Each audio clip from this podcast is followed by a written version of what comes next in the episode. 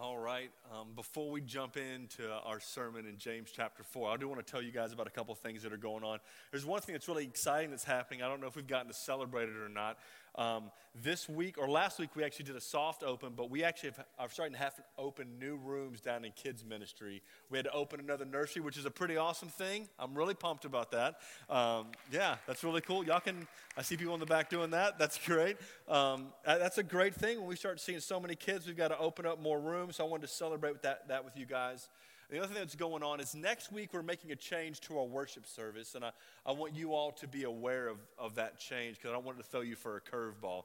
Uh, let me tell you what, why we're doing it, and then I'll tell you what we're doing exactly. One of the things that we believe is that we believe giving is actually a part of worship. We, we don't believe it's just obligation. We don't believe it's just supposed to be something that's uh, ignored by the follower of Jesus, having a generous heart and giving is actually a part of how we worship. In the Bible, Paul gives instructions for the church as they gather together to bring what they're going to give to that gathering. And so, while we don't want it to be any kind of showy thing or anything like that, we do want to have intentional moments in our worship service that aren't manipulation or marketing, but are intended to create a moment we actually worship through giving. So, starting next week, we're going to be removing the giving boxes in the back, and we're going to start passing the offering plate again. And, and here's the goal for that. But the goal is not more money, the goal is more worship. I, I, really, I want you all to hear that. the goal is more worship. And so, I want to make sure that as that's happening, be patient with us as we're, we might try different ways to make that intentional and on purpose to be a moment that we are worshiping through giving. Uh, we don't want to cross into a line of manipulation or anything like that, but we do want to worship God through giving. And so we're going to start, start that next week. So I didn't want you to walk in and be like, hey, where's the boxes and what's going on? Um, uh, if you grew up in church, you've definitely done this before. Um, so, but that's what we're going to be doing. We're going to constantly be asking the question how can we how, when we gather, can we worship God more and more and more? And that's one of the things that we've been looking at for the last couple weeks and months and decided we need, we need, to, we need to make this part of our worship service. So um, that's all of my announcements. Um, so let me, we're going to be jumping into James chapter 4. So let me read these verses for us as we get ready to look at what we're going to be doing. Because we've been in James for a while now, but James chapter 4, verses 1 through 6 is what I want to read with you. Would you turn your Bibles there? These are our verses for today. It says this What causes quarrels and what causes fights among you? Is it not this, that your passions are at war within you? You desire and do not have, so you murder. You covet and cannot obtain, so you fight and quarrel. You do not have because you do not ask. You ask and do not receive because you ask wrongly to spend it on your passions. You adulterous people, do you not know that friendship with the world is enmity with God? Therefore, whoever wishes to be a friend of the world makes himself an enemy of God. Or do you suppose it says, or do you suppose it is to no purpose that the scripture says, he yearns jealousy, jealously over the spirit that he has made to dwell in us, but he gives more grace. Therefore, it says, God opposes the proud, but gives grace to the humble. The, these are our verses for today. Would you pray with me as we get ready to unpack that? Heavenly Father, I'm asking that you would give us ears to hear. God, I, am asking that we would hear what your Spirit would say to us through your word.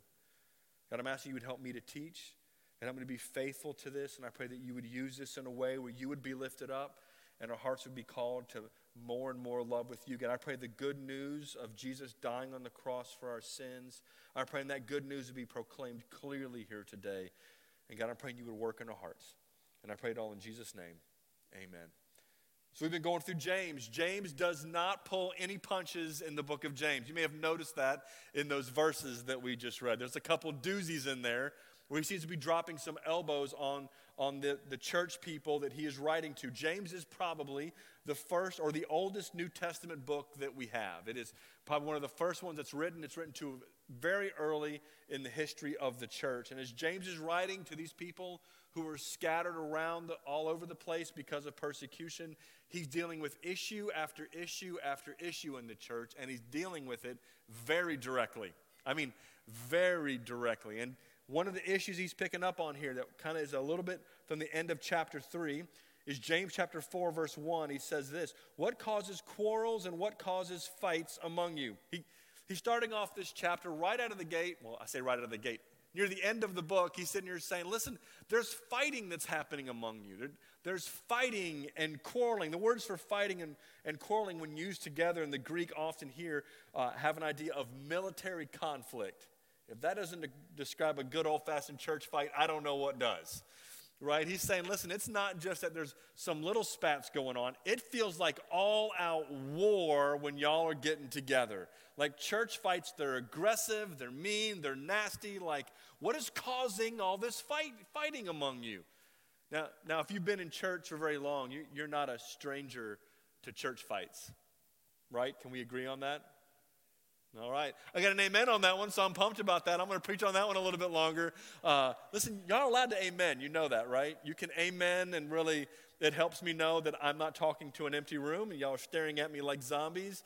Um, listen, you've seen some church fights. If you've been in church for a while, you've seen how brutal and painful and mean and harsh that can be. And, and some may be motivated out of good things, out of purity of doctrine or trying to do things in the right way. There's certain things that in a church you have to stand up for. But, but there's other types of fights. There's other types of fights that are motivated by other things. And the issue that James is pointing at is whatever fights are happening in this church, his concern is that what's at the root of this, of this fighting is what he says there in verse 1 Is it not this, that your passions are at war within you. That word passions is the Greek word hedonites, the word we get hedonism from. Uh, the word means uh, it's referring to sinful or self indulgent pleasure. In other words, it's this the thing that's driving the fights among you is you want something, you desire something. It's all about you and your experience and your desire. There's something that you want really, really, really bad, and that's what's causing all the fights among you. He, he actually says that this desire, this, this sinful passion, this self indulgent pleasure that's happening in you, it's actually at war within you. I think that means it's internal. That within every single one of us, there is this war that is happening. There, there's these desires that happen inside of every single one of us. And, and that's the thing that James is primarily seeking to address. The problem with this church is not the fighting, the problem with this church is self seeking, self absorbed living. You say that again. The problem is not the fighting, that's the fruit. The problem that James is going after is self absorbed and self consumed, selfish living within the church. If it was just fighting, then he would give us ways to communicate better. He'd say, listen, here's how you listen better. You repeat back to them, here's what they said was wrong with you. Then, then you avoid words like always and never. You don't name call it. He would give all these rules for how to communicate better. But the problem within the church was not poor communication. He didn't say, man, some of you just don't get it. And he didn't try to explain more the mission of the church. That's not where he went. He said it wasn't a mission issue that was causing the fighting. He said the issue that he is concerned about is the thing that's causing the fighting. It's selfishness. Just straight up, he gets goes right after it. Isn't it this? You're selfish. Just think about that. Pastor calling you selfish in an email to the entire. I want you to picture this church-wide email. Listen, I know there's some fights happening among our church. Let me tell you what's causing it. You all are selfish jerks. Send. That's what James uh, not, he said it nicer than that, obviously, maybe. But he just sent a church wide email saying there's fighting going on. And let me tell you what's causing it your own selfish pas- passions that are at war within you. I want to just take a moment and, and think about that. I want us to think about our society and our culture and how it is feeding this type of selfishness and self centeredness that's going on in us. Our entire culture is trying to find ways, every business in the world is trying to market to you and I some type of pleasure that we want. Whether that's the pleasure for more money or more power or prestige or looking a certain way or sex or whatever it is, everything is sold to us and it's marketing something that you feel like you want and you need. I mean, even something as simple as a phone has an agenda that tries to elicit something inside your heart that says, I want that, because if I get that, it will make me be this, whatever that is. There's some pleasure that we seek to get fulfilled. And our entire culture is, is wrapped up in this. It's so much so we actually have, would call ourselves consumers. We would say, Yeah, yeah, I'm a consumer. We, we proudly walk into a business and say, When I walk into this business, you should treat me a certain way. I expect a certain level of service, and I to be treated like the customer is always right. We, we're used to having that type of stance, and when we walk into a place, it should be all about us. Every moment we're on our phones, marketing is constantly saying, It's about you, it's about you, it's about you. Why don't you just get this because it'll be better for you? Every restaurant you go to, it's about you, it's about you. Every store you go to, it's about you. Every time you're having an online shopping experience, it's all about you and convenience. And, and the concern I have is this what does it look like if that actually comes into the church? What does it look like for us as a church that when we show up to church, it's all about me? It's all about what I want. Well, what does it look like if what happens is the church begins to run around and constantly ask the question, how can I give you the experience that you want? I'm going to give it to you just like a Whopper. It's made your way right away every single time. You walk in those doors and you order the type of experience you want, and we're going to do everything we can to cater to meet whatever felt needs you have, whatever experience you desire to have. Well, what does it look like that what's happening in our churches, we become totally self consumed. And here's my concern on this James is saying that there's possibly a war happening in you and I, not just in the church, but in our hearts. What does it look like if the church begins to feed that war? What does it look like if that thing in our hearts that is constantly screaming for a desire that we want? Do you know what I'm talking about? Like you, have had those moments, or maybe you met Jesus and something happened in you that you had this desire that welled up. You wanted to know him and love him and hear from him. You had these moments where your heart burned to be with him. You couldn't wait to get in the Word. You couldn't wait to be with the people of God. And it wasn't what they gave you. You just wanted God and anything he had to offer you. He tasted so good and so pleasant that you loved getting to know him and be around him. There was something that burned in you. But at the same time as something would burn in our hearts to know God, there was some other desire that started screaming within us. Maybe it started as a whisper, but I promise you it probably didn't stay that way very long. You started to notice there were other desires in your heart growing and longing and screaming and vying for our attention and our affection. And if we're honest, we, we feel this fight happening inside of us this war that kind of happens. And it's, it's crazy because here's this kind and gracious God that showered you and I with tons of blessings, right? Look, look at all the things. I just want you to think for a moment all the material blessings God has given you. All the money, all the resources. Think about all the comfort that He showered on every single one of us. He didn't do it out of spite, out of kindness and grace and mercy. He showed every single one of us tremendous amounts of blessing. And somehow in our hearts, somehow our hearts have taken those blessings and we flipped it upside down. And, and instead of receiving as a blessing from God that causes worship and praise for Him, instead of receiving it as a stewardship they're supposed to leverage and use for His name's sake, we received it and made it all about us. Listen, a guy named A.W. Tozer in a book, Pursuit of God, he said this uh, sin has introduced complications and has made those very gifts of God a potential source of ruin to the soul. Saying, listen, God given us all these gifts, but there's this sin inside our heart, this desire that's inside of us has taken those gifts, and instead of taking them as gifts, we've turned them into a potential source that would ruin our very soul. He, here's what I think is going on with James is he's saying there's this desire at war uh, with us. We have desires in our heart that are not all good. You and I are not supposed to follow our hearts. That's not God's plan. We're supposed to follow Him and His Spirit. We don't follow our hearts and our desires. What makes me happy? That is not the way of the Christian life. And that call that's inside of us to make it all about us, we need to be merciless. I mean, merciless with that voice in our hearts, and we need to kill it. We need to kill all of that sinful desire. We got to work hard at it, trying to kill all of those things that would scream at us. And it will not go quietly. if you've tried to have that fight, that moment you're trying to kill the wrong desires in you, you know that it doesn't go quietly, right? It puts up a fight. While I'm quoting A.W. Tozer, let me quote something else he said in that book, The Pursuit of God. He said this, and we're talking about the sin in us.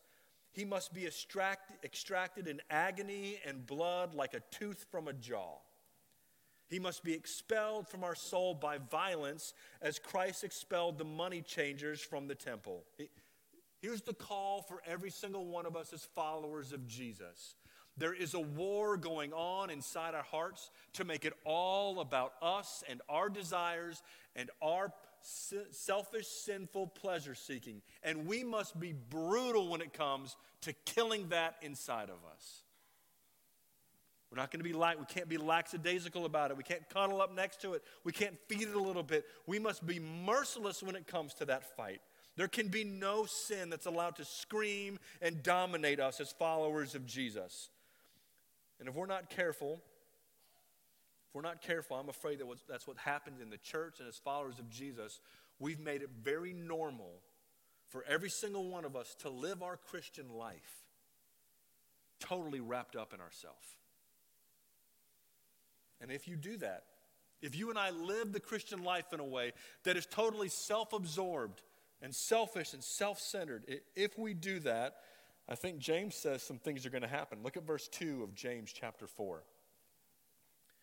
He says this, this is what he describes. You desire and do not have, so you murder. It's crazy. You covet and cannot obtain, so you fight and quarrel. Here's one of the things I think James says if, if you live a self centered Christian life, you're going to have a whole lot of conflict in the church. And it's not going to be nice and it's not going to be pretty. It's going to be nasty. He even says this word here, he says this phrase that really threw me for a loop. You desire and do not have, so you murder. Think about what he's saying here.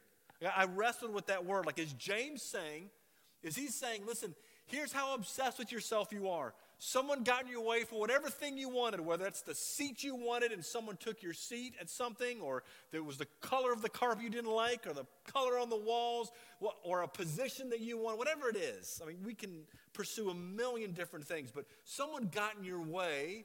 And is James saying that what happened in the early churches, they actually murdered each other? Does that seem outlandish to anyone else? Okay, yes, I'm glad some of you shook your hand. And you may be saying that would never happen in a church.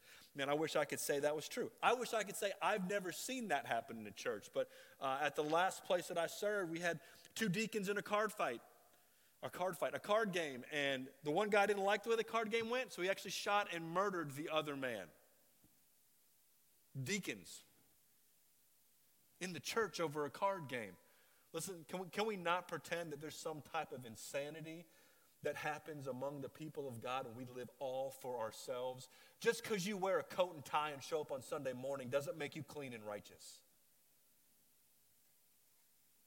Inside our hearts, there's this festering, and it, it does not know any difference between the ages or the genders. It's not a generation thing. It's not that one generation is more selfish than the other, although you might be able to make that case in sometimes. But we're, we're all equally have that same heart issue. But maybe it's not murder. Maybe James is saying your fights are about to head that way. It is so intense and so aggressive and so savage. This is going to turn into murder. Either way, whatever James is saying, the fighting that's fueled by this selfishness and self absorbed will get mean and nasty and it will lead to pure wickedness. You may have seen it in the church. It may turn to character assassination or emails or coups or whatever it looks like. There's plenty of awful things that happen the church. But when someone doesn't get what they want, they will say the meanest, nastiest things to you that, they, that you can possibly imagine. They will call you every name under the sun. They will, they will accuse you and call you selfish, and all in the meantime, it's all because they did not get their own way. It's an indictment on this early church that he's saying there. But it's not just that they'll have intense conflict. I want you to see what else he says here. Look at the end of verse 2. It's not that it said you might murder or you're going to fight and quarrel again that warfare. The end of the verse says this You do not have because you do not ask. What's he saying there? Listen, you, you want these things. The reason you don't have it is you don't even consider asking God to give you the thing that you want. There's, a, there's an absolute prayerlessness in this, among the self absorbed follower of Jesus. There is zero prayer. Listen, or if there is prayer, look what he says at the beginning of verse 3 You ask and do not receive because you ask wrongly to spend it on your own passions. So, so here's what, what James is saying. Like, listen, if there's this self absorbed self centeredness, there'll be really bad fights, there'll be this disgruntled nature about you, and there's going to either be a prayerlessness about you or a selfish prayer type about you that you never consider praying. There's never this moment that you are going to literally say, I just want to meet God. There's never this moment of prayer that is sourced in deep longing and burning for I just want to, I want to be with Him and know Him, so I'm, I'm going to go spend time praying, seeking the Father. That type of prayer can be completely absent in a church. Or it's a completely selfish prayers. God, give us bigger buildings. God, give us a better experience. God, give me what I want. And all we do is pray when we want something. So our prayers are all leveraged about me and mine and what I want is totally self absorbed. Listen, church, I, I believe this is challenging for us. I want you to ask yourself some questions. You read those verses. Uh, I want you to ask Are you living a completely self centered Christian life? And is it producing these fruits in you, this discontent, this malcontent thing that makes you ready to fight when you don't get your way? You're willing to manipulate or argue, do whatever it takes to get the thing that you want for your own self. Or maybe for you, it's fleshing yourself out of complete prayerlessness. I, this is challenging for me because I read that prayerlessness thought. I, I had this moment. I, I've thought about the times when our prayer things didn't go well. And I thought, man, maybe we've made prayer too boring.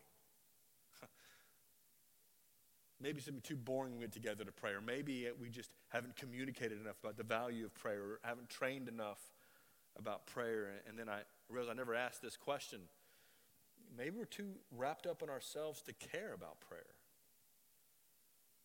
I, I don't know, church. Let me, let me ask you like, are you living your entire life wrapped up in you that your weeks and days look like I'm totally consumed with my work and my house, my joy and my family, and there's no joy that I seek in Jesus? I can go days and weeks and months and years and never even pick up the Bible to seek the Father, and it doesn't even bother me. I can show up at a church and never know anyone, and all I care about is that they do it the way I wanted it done, and it never strikes me that I'm living completely for myself.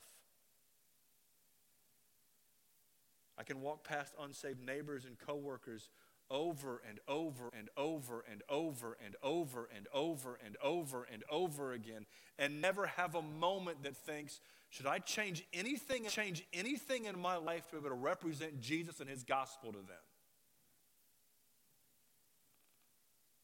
Because I, I don't know. I mean, if James is saying this to the first century church, what would he say to us? What would he say to the American church that's had wars over the craziest things? We will fight about the style of music and the color of a pew and the right dress at church. We will fight about everything under God's green earth. And there will never be a moment that we'll be asking the question, what does God want for the church? I know what I want. What does He want? There'll never be a moment that it's all about Him. There, there's never or rarely a moment that it's about reaching the lost. There's never moments of longing. Like if we tried to have a prayer meeting, we would none of us would know what it looked like to pray a passionate prayer of longing to be with him. We would know to pray passionate prayers. Church, I, I don't know. I, I, wonder what James would say to us. I, I wonder if this doesn't hit the mark for us more than we would like it to hit. And it's not that just the church people get off the hook for this. You know, pastors run after this all day long. Pastors know, we know.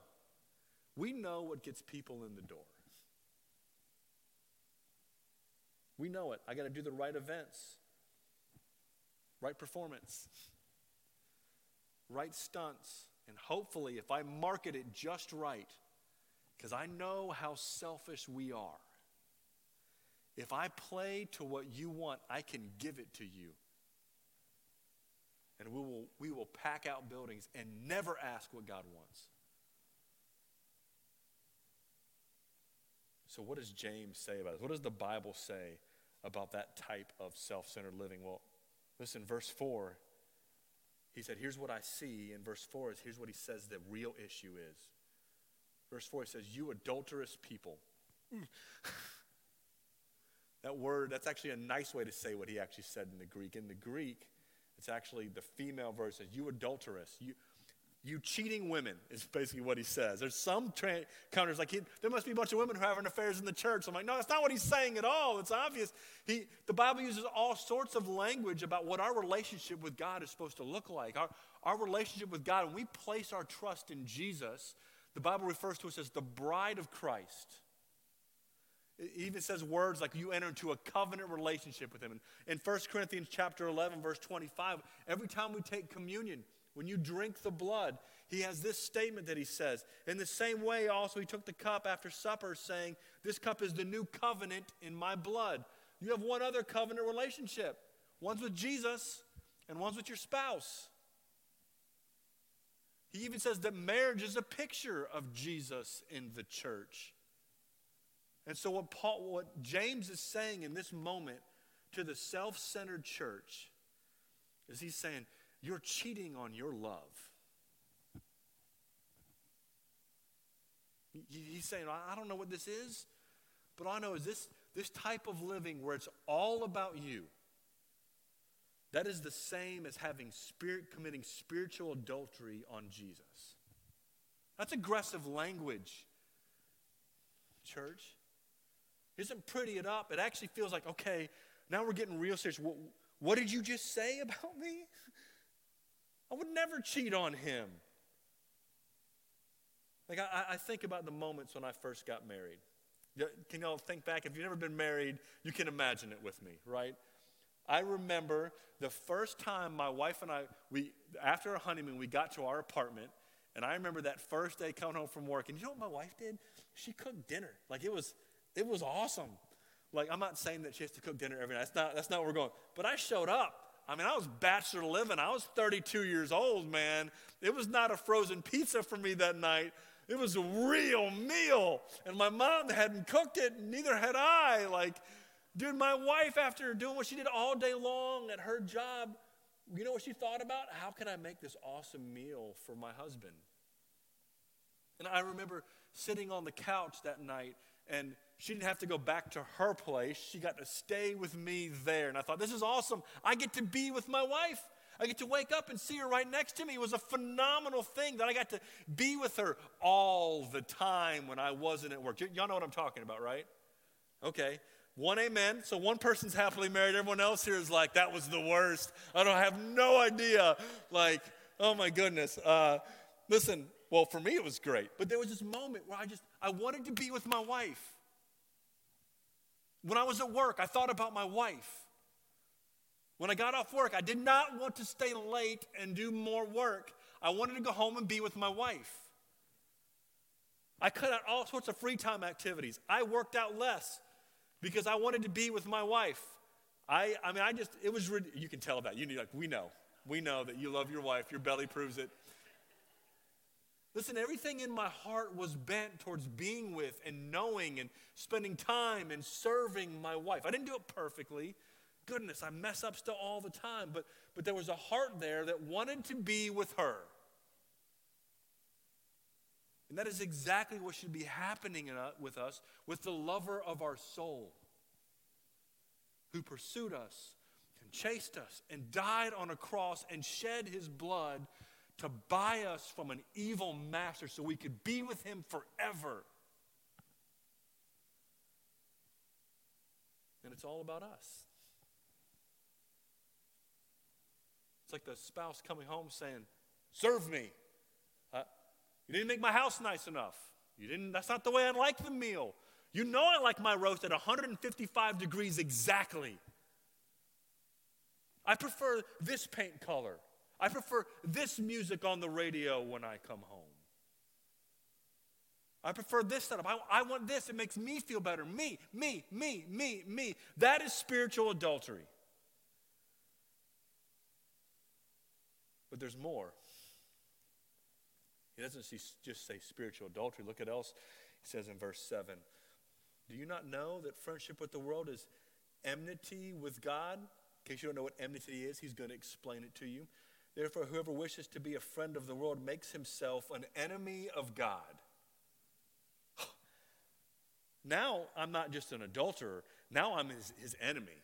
Well, why would James say that? Well, well, listen, my sinful heart and Satan and the world all have one thing in common they want to be in charge.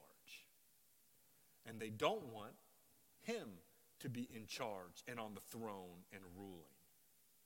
My heart doesn't want that. And so when God goes to rule and set up his kingdom, I'm saying, no, I'm in charge here. When he comes to set up shop, he says, here's how things should look. Here's the way I've ordered the world. Here's how I want you to live your life. I say, no, no, no, I'm in charge of my life. No, I do what I want. No, I live a life in this way. I'm in charge, and my heart is constantly screaming for what I want and ignoring what he wants. When you do that, when you put yourself on charge and you put yourself on the throne, you have made war with the king of the universe. It's war. So, how should King Jesus respond to an adulterous people who are at war with him? Kind of curious what he think his next words should be. I'm going to destroy you. Oh, I'm going to make you pay for this one. I, want you to see the mercy and patience and kindness of our God. He says this, verse 5. And it's going to be confusing, so I'll explain it. Or do you suppose it's to no purpose that the scripture says, he yearns jealousy over this, jealously over the spirit that he has made to dwell in us. Let me tell you the first thing he says. What he's trying to say here is like, listen, he says, the Bible says that and we don't know what verse he's quoting, so I'll let you research that on your own. He's saying, listen, here, here's what we know about God. He put a spirit in you, and he has this longing for you. You know what James does? He doesn't say, How dare you? He's going to smack the living snot out of you for doing this. You need to fix it. He says, Don't you know that he put his spirit in you and he, he longs for you? And he's put in this moment that the way God is responding to people who would be his enemies and people who would be cheating on him, he's saying, I want you. I, I long earnestly for you. My desire is for you. I want you. The call to repentance that James is giving to this church that doesn't do the word, that doesn't care for the poor, that tear each other up with their words, and that's fighting nonstop. The call that he would have to them when he just told them, You're committing spiritual adultery, you're enemies of God, that's how you're living right now. His call to repentance is saying, He wants you. He, he longs jealously over you. He, he, he aches for you. That's shocking love. It, it even says this, the very next verse says this, but he gives more grace. verse 6. He's saying he doesn't, he doesn't just long for you, he wants to give more grace. He's saying, listen, just come here. Come, I, he's got more grace than I've got sin. This is unbelievable. even though I've cheated, even though I'm at, at war with him and I've, I put myself back on the throne, he gives more grace. Man, that is kind of him. Therefore, it says God opposes the proud but gives grace to the humble. Listen, if you're going to make it all about you, He's going to resist you. But the moment you say it's not about me, man, forgive me, I want you, He embraces you and brings you in and says, You're mine. I still want you. I still love you. I've got more grace than you've got sin. And if you will just come to me with humility, I will bring you in. But if you keep making it about you, He's going to actively resist you. So, church, what's my call for us today in these verses? There was a lot here. Here's my call I want you to respond to the grace of Jesus and wrap your lives 100% around Him as your Savior and you're your King. I want you to, to let Him love you. I want you to be in relationship with Him. I want you to spend your days thinking about Jesus and walking with Jesus. When it's hard and when it's easy, I want you to be wrapped up in Him. I want it to burn in our hearts. No more of this cold hearted, shallow trash. Don't accept it. We want to be real deal followers of Jesus. And if your heart has grown cold, He gives more grace. Listen, if you're wrapped up in sports and your career and your home and your family, I'm not saying those are bad things. I'm saying it's not about you. You can have all of those things a good family and a good career and good sports, but it can be all about Jesus. I'm calling you to wrap yourself completely up in Him and His mission and His purpose. And He says that He gives more grace and He'll give you joy and He'll give you peace. Listen, He will be with you, and that will be more satisfying than everything else that is screaming for mine and yours attention. So, church, will you, will you run to Him today? Will, will you wrap yourself around Him and His mission and His grace and His mercy, or will you continue to make it all about you? Listen, church, let's, let's not cheat on Him. Let's love Him. Would you bow your head and close your eyes? I just want to give you a moment right there in your seat. This is a moment of quiet reflection for you. I want you to ask God what He said to you through His Word today.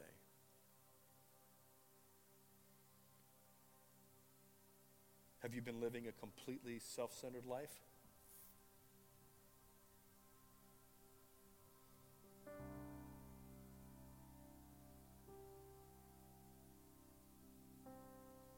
If so, he says he gives more grace.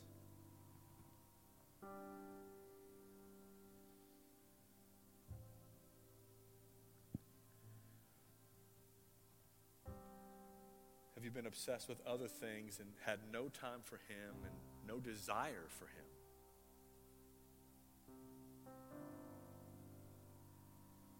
Listen, if that's been you, I just want to remind you, He says He gives more grace. Has your love for Him waned cold, but it's burned for other things? Listen, if that's you, He gives more grace. You hardened your heart and stood against him being the king of your life and the lover of your soul, listen, he, he gives more grace.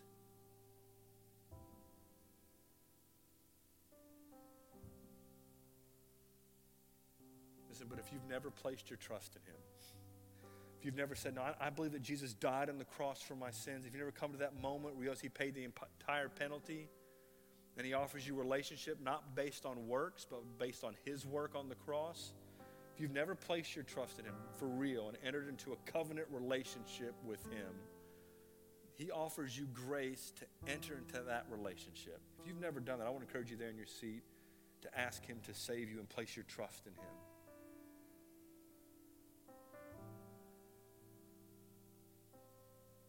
If you've hardened your heart, repent. But for some of you, you've been walking with Him. Your heart has burned. Maybe not perfectly, but there's been moments that you felt that flame in there. You have pursued. You may have limped, but you've pursued Him. Listen, would you just cry out for more?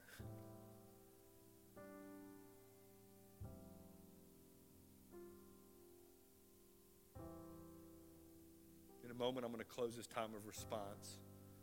But I want you to know if, if God did a work in your heart, our pastors and decision council will be down front. We'd love to talk to you. We can take you to another room where we can have conversation if you need to do, do more business with God. We, we don't want to hinder that.